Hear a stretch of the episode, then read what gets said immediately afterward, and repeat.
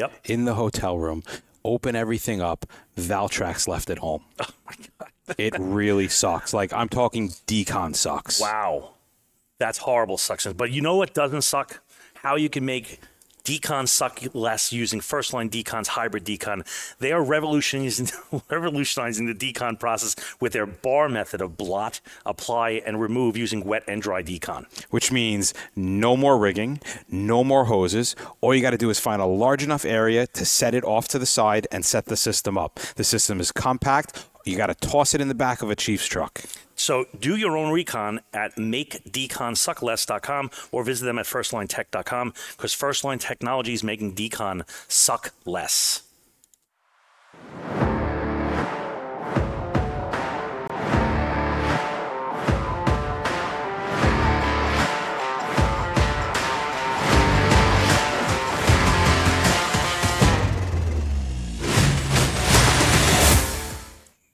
Oh, yes. Hello, Hazmat World. We are rarely in the same room. This would be probably the third time. Yeah, I would. I would. And this is weird because now I'm looking at you instinctively instead of looking at the camera. Look at the camera. Look at the camera. You're here. Yes. This is going to mess me up all day. Focused. We're doing this. But we are we are we are doing it live for a special reason and a special purpose. Uh, we've been invited down to Fredericksburg with First Line to come tour their facility, uh, do a couple interviews with them, which we're really excited to get to. We'll do the interviews later on. Yep. Uh, but we got to see their facility. They're allowing us to set up live in their facility. So, I mean, we're recording this. If you're listening to it, it's not live. It's already been recorded. But we're here live, here and now. Yes, and um, we have a great two episodes. It's a two-parter. What makes a good training facility? Um, because we've been in.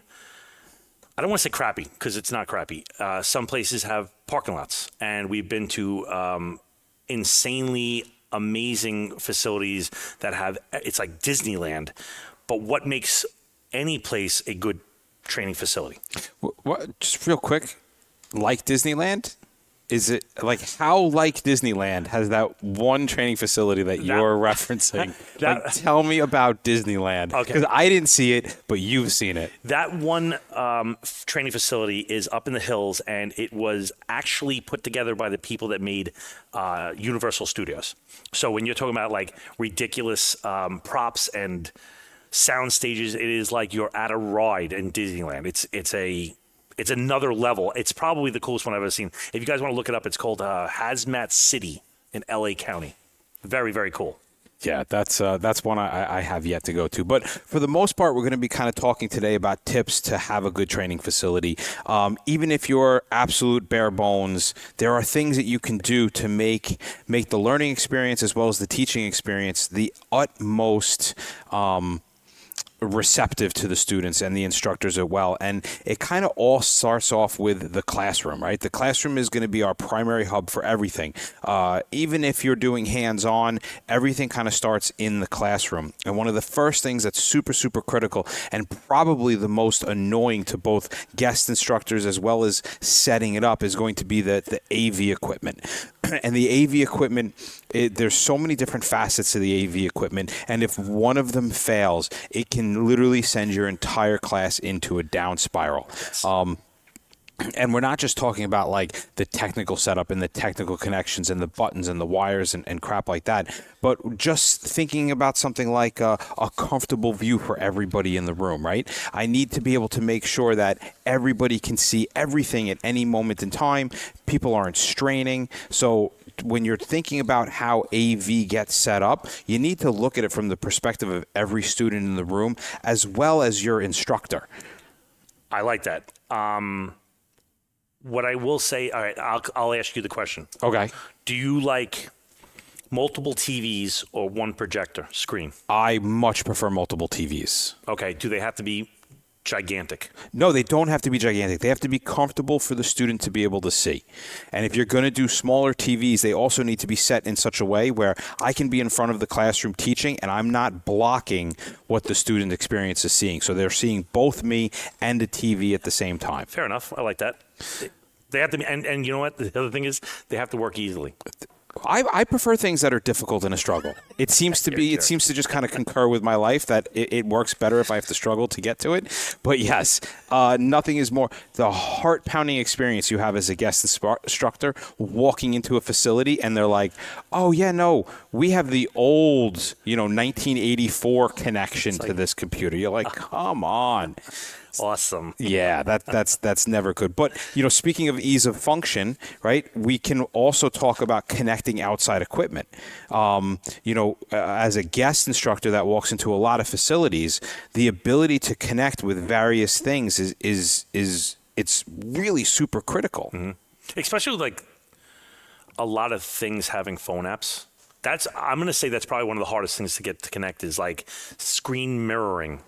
On the phone. On, I don't know. The, I know. Oh, just connect it with the Apple cable and all that stuff. It never works right. I'm going to say if, if anybody out there is listening to this, uh, please take five minutes and figure out how to do that shit because that doesn't work. Um, But you know, you, you turn around and you and you sit and you go, okay, well, it, it's a phone. Why do you need to connect your phone? More and more of the stuff that we access in the field is going through our phone, right? right. We have things like uh, your ERDSS might be is something you might want to train on. Uh, we're here at First Line today, right? They have an a incredible app. app experience on their phone, uh, and in order to show the class what you're doing, yes, everybody could go on their phone, but how many times are you walking around a classroom where you're trying to teach on the phone and somebody's going, "Oh, mine's not doing it," and then you got to walk over, you got to look through their phone, you got to look. If you have your phone accessible to everybody else through the big screen, Screens. you don't have to do any of that. It's easy, it flows, it's smooth. Phones are not going anywhere. If your classroom is not equipped to be able to mirror a phone, you are missing out tremendously. Right. And I will, I know we're going to come back to this, but um, access to like YouTube. Yeah. I cannot tell you how many times I've gone to, I, and a new trend in just PowerPoints, if you use that thing, is is the um, the ability of lightening up the file by referencing a YouTube channel. So instead of embedding the actual video file, you actually just give the reference to YouTube, and therefore it's a very thin, lightweight file now. And it's not like you need a freaking hard drive. But the thing is, like a lot of places, they either have crappy internet or they have like such a firewall. And I understand the IT component of this thing, but at the same time, maybe make a small workaround where YouTube is is whitelisted on that. Right. Especially now, you know, you, you get these people who are, this is the problem when you have, you know, 60, 70 year old people that are like afraid of the internet and they don't really understand the, what their, what the limitations are or how they're limiting a class by being like, oh no, our HR department says that we can't have that. It, it's, it's a, it's a total waste of time. Right. Kind of mirroring the phone. You like that? Mirroring the phone? I like that. Uh, is overhead camera function right? How many times have you been in front of a class with, say, a tiny little meter, and because I don't have a blown up version of that meter, I'm trying to push buttons and show them how to use it, and yet the furthest student is 30, 40 feet away from me. So to be able to have overhead camera functions where I can take the meter, I can take the device, and I can display it in large format on hopefully multiple screens uh, it allows me to be able to to to give them a better experience, uh, understand the buttonology, understand the features and the functions of the equipment that we're dealing with, and we deal with a lot of handheld devices. So an overhead camera function for anybody who's doing a hazmat class is an absolute must. All right, so I've been to a bunch of classrooms and they have the little PTZ camera up on the top, and you're like, "Oh, that's great. Can we use this?" They're like, "No, it was installed in like COVID, and uh, nobody knows how to use it." Right. And so I'm like, "Dude, that that camera can be really, really useful for us." And you couple that, you know, during the COVID era with like internet function. Like the fact that an, a classroom in today does not have internet is is just about unacceptable at this point. Um, you know, we're constantly looking up information on your phones. What do you? Nobody says, "Oh, let's break out the ERDSS." Or I, I'm sorry, ERDSS. I mean, like the NIOSH or the, the book. Yeah, you might have the books, but everybody's using their phone. That's what today is. So the informa- information that is gathered from the internet shouldn't be limited by this. It, this a lot of people, and I'll say uh, the previous generation was very anti-internet in the, in the classroom. I think I'm like, oh man, I'm going to get some fire on this one, but I hope um, so. because um, they couldn't be called out if they said something false. That couldn't fact check them in real time. Yeah, I think there is definitely a fear among, you know, you know, people are they don't embrace that idea either. No. Like if if I know this is not the topic of a good training facility, but you know, if if if you do now have the ability to be called out, not maliciously, but sometimes it's just people trying to understand. They want that extra depth of layer of mm-hmm. knowledge, and you know when you have as an instructor who's been you know you, you you're teaching you see lots of videos you may not be able to answer that question specifically, but there could be uh, an answer online. There could be a video online. There could be a tutorial online. There could be something online that's going to provide you aid in answering a question that you weren't expecting necessarily for that class. That internet connection also brings you one step further in being able to answer questions that are sort of part of the class, but not really, and helping the student understand better. Or you get that group of people that just they don't understand the way that you're teaching. So you you have to show them a different point of view. You have to show them a different method. And if you can't connect to the internet, you are extremely limited in your ability to present off the topic information. Yep. Um, I will say sound. Sound. Yeah. Um, you think, and uh, we both have voices that project, so I really don't use a sound system unless it's a very large room. But um, I hate when we first started the podcast. I couldn't stand my voice. Like what you think? I still can't stand your voice. I can't stand my voice. My wife can't stand my voice. Um, the thing is, is, like what you think you sound like is not what you actually sound like to other people.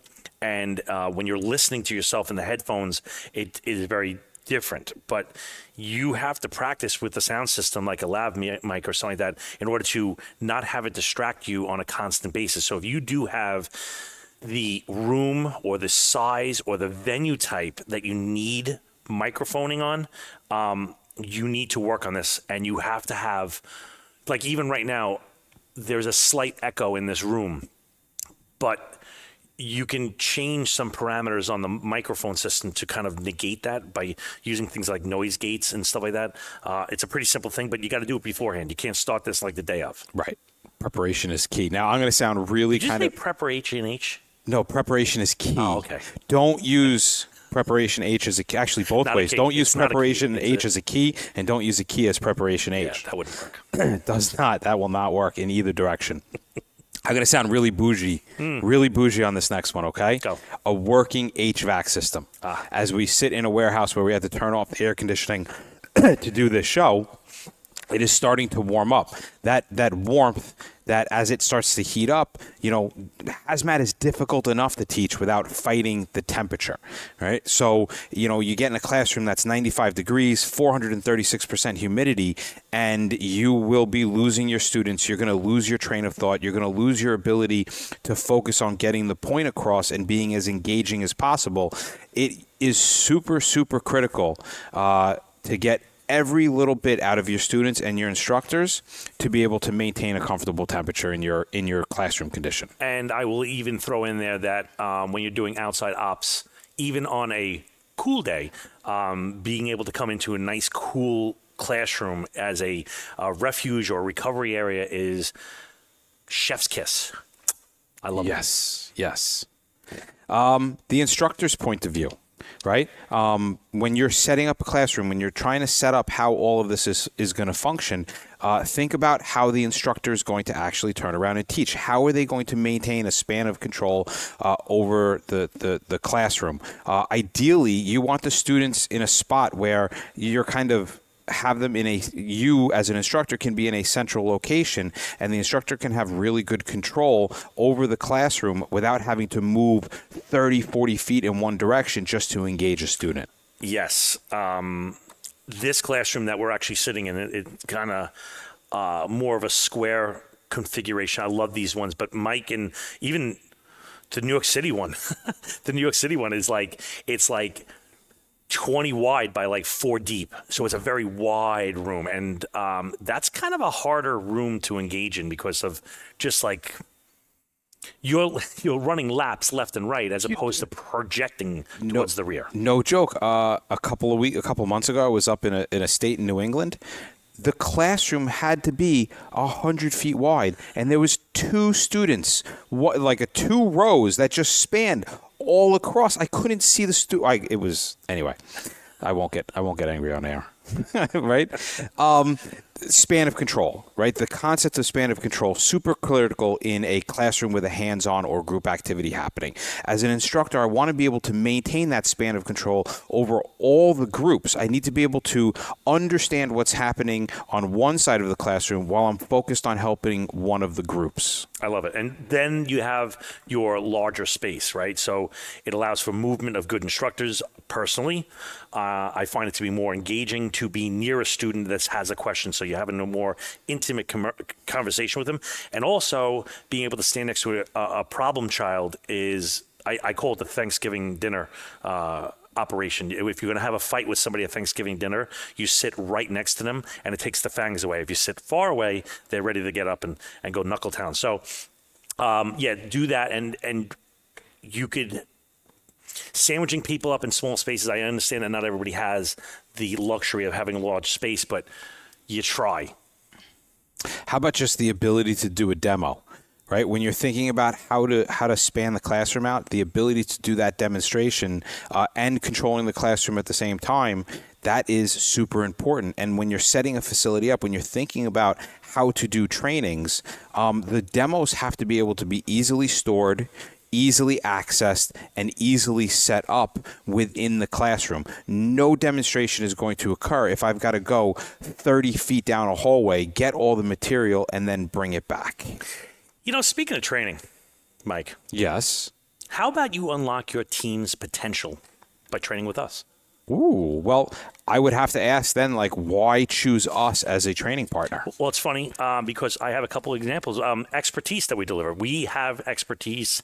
Um, we have actual experience, and not just uh, people. We're able to absolutely trailer our trailer our training program. Holy crap, I suck. We're able to tailor we're able to tailor our training programs uh, even though i can't speak well i can put together a very good training program based upon what you need uh, and and and what you're going to encounter in your area right and we also have the most cutting edge uh, equipment tools so we stay up to date on everything, obviously, because we're talking about it all the time. If you're listening to us, it's probably because we're engaging. We bring that same energy into the classroom. Yeah, and lifelong mind- mindset, adapt, innovate, thrive in an ever changing world. So don't let your potential go untapped. Choose us as your training partner and embark on a personal and professional growth. Contact us at thehazmatguys.com slash hire us to reserve your spot and start your transformation. Ooh, like today. a butterfly. It's amazing. Back to the show. Go. All right. I think you are up. Oh, am I? I think you are. Uh, all right. Students' point of view. Get the best seats your organiz- organization can buy for the students. Wow. That's a good one. It is a good one. And actually funny enough, it was one of the first things I noticed walking into the into the the the, the frontline training facility here. They First have line. what's up? First line. First line. What did I say? Frontline. Frontline. That's they make First the dog collars. Yeah, they're the dog collars, right? right? I've been itchy all day, so I'm thinking ticks and fleas. But uh, the seats, believe it or not, like it was one of the first things I went, wow, they did a really good job investing in good seats, comfortable nice. seats for, for their, their students.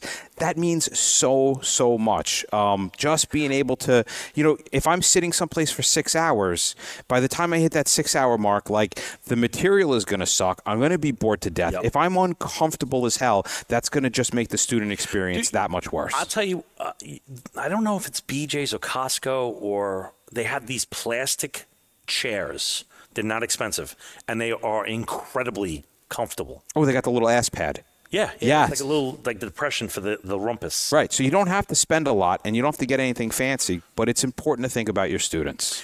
Another thing is going to be your uh, placement of TVs, right? So you want the spacing to be well done. Are you a fan? All right, real question. Are you a fan of having an additional monitor in the back of the room for the instructor to a, either A, see the presenter's view, which I think is a complete waste in the back of the room because you can't see the freaking notes if you had them. Right. But just seeing, so I don't have to crane my neck left and right every single five seconds to look at what they're looking at. Okay. Well, this is this is a, a my answer is going to be really kind of I don't want to say self-serving, but it's definitely going to blow smoke up my own ass. um, I don't use the presenter's view because if you need to know what's coming up next on your slide, that means that you are relying way too heavily on the PowerPoint to teach your class. Okay. You have no clue what you're actually talking about, and if you need to read the notes, then you did not prepare yourself before class. So no, I personally don't like that. I do, however, like to be able to see the material that is being displayed to the students. That way, I can reference the screen in in real time. If I have something in front of me, I can be like, okay, look at line three, look at line two, let's look at this. It allows me to reference easier. Uh, but necessarily for me to be able to, to view what slide is coming up next, to be able to, to read the notes so the students think I know what I'm talking about, no, I find that totally useless. All right. You heard it here, folks. Good stuff. Go. Uh, so we talked about the classroom setting for a little bit, right? Which is the, the it's probably the the the spoke in the wheel of all things training. Uh, but as we start to go on and we move outside of the classroom, we start to talk about the hands-on activities, uh, and you know when we are setting up a training facility, when we're trying to think like how can I get the most out of this space, um, you need to be able to focus on hands-on to be able to get the, tr- the best training experience. So there are questions that need to be asked and answered uh, to to produce the best possible result. And the biggest question you can ask myself is how can I set this up to make it as realistic as possible? I like that. Okay. And also, so don't think just because you have a facility, you have it all covered. Like you're going to have to move or maybe even use the academy uh, or, or the location a little bit differently. Like first, are you refreshing or is this a new new activity, new new certification? Very different things because when you're refreshing, and this is again, this is my little two story. Like if I'm refreshing, people will go, ah, we did this before. Well, maybe refreshers you can't redo every year, but for new people, they've never seen that shit before. So yeah, you can do it over and over and over. Right. And it, it, it changes your level as an instructor and somebody setting up the class. It changes your level of engagement to the student in that activity. Right. So something that is a new activity, it's going to require different things. It's going to require um, the instructor to be more involved with making sure that that student does it right.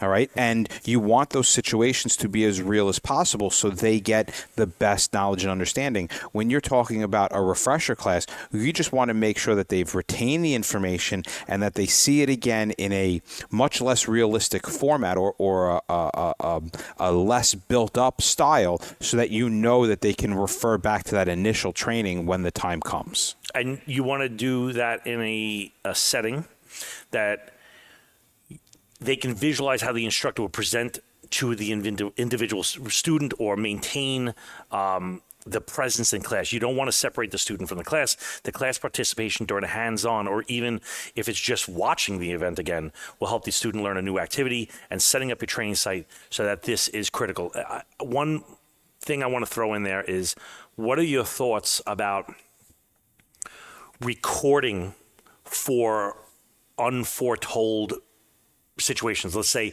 a blizzard comes in or extreme heat, where now we can still do some minor league hands on skill sets, but in a classroom setting. I, I don't think it's a primary. I'm saying just this is the parachute for we fell out of the plane kind of thing. Well, I think I think recording hands-on activities for refresher style things is not necessarily that bad of an idea.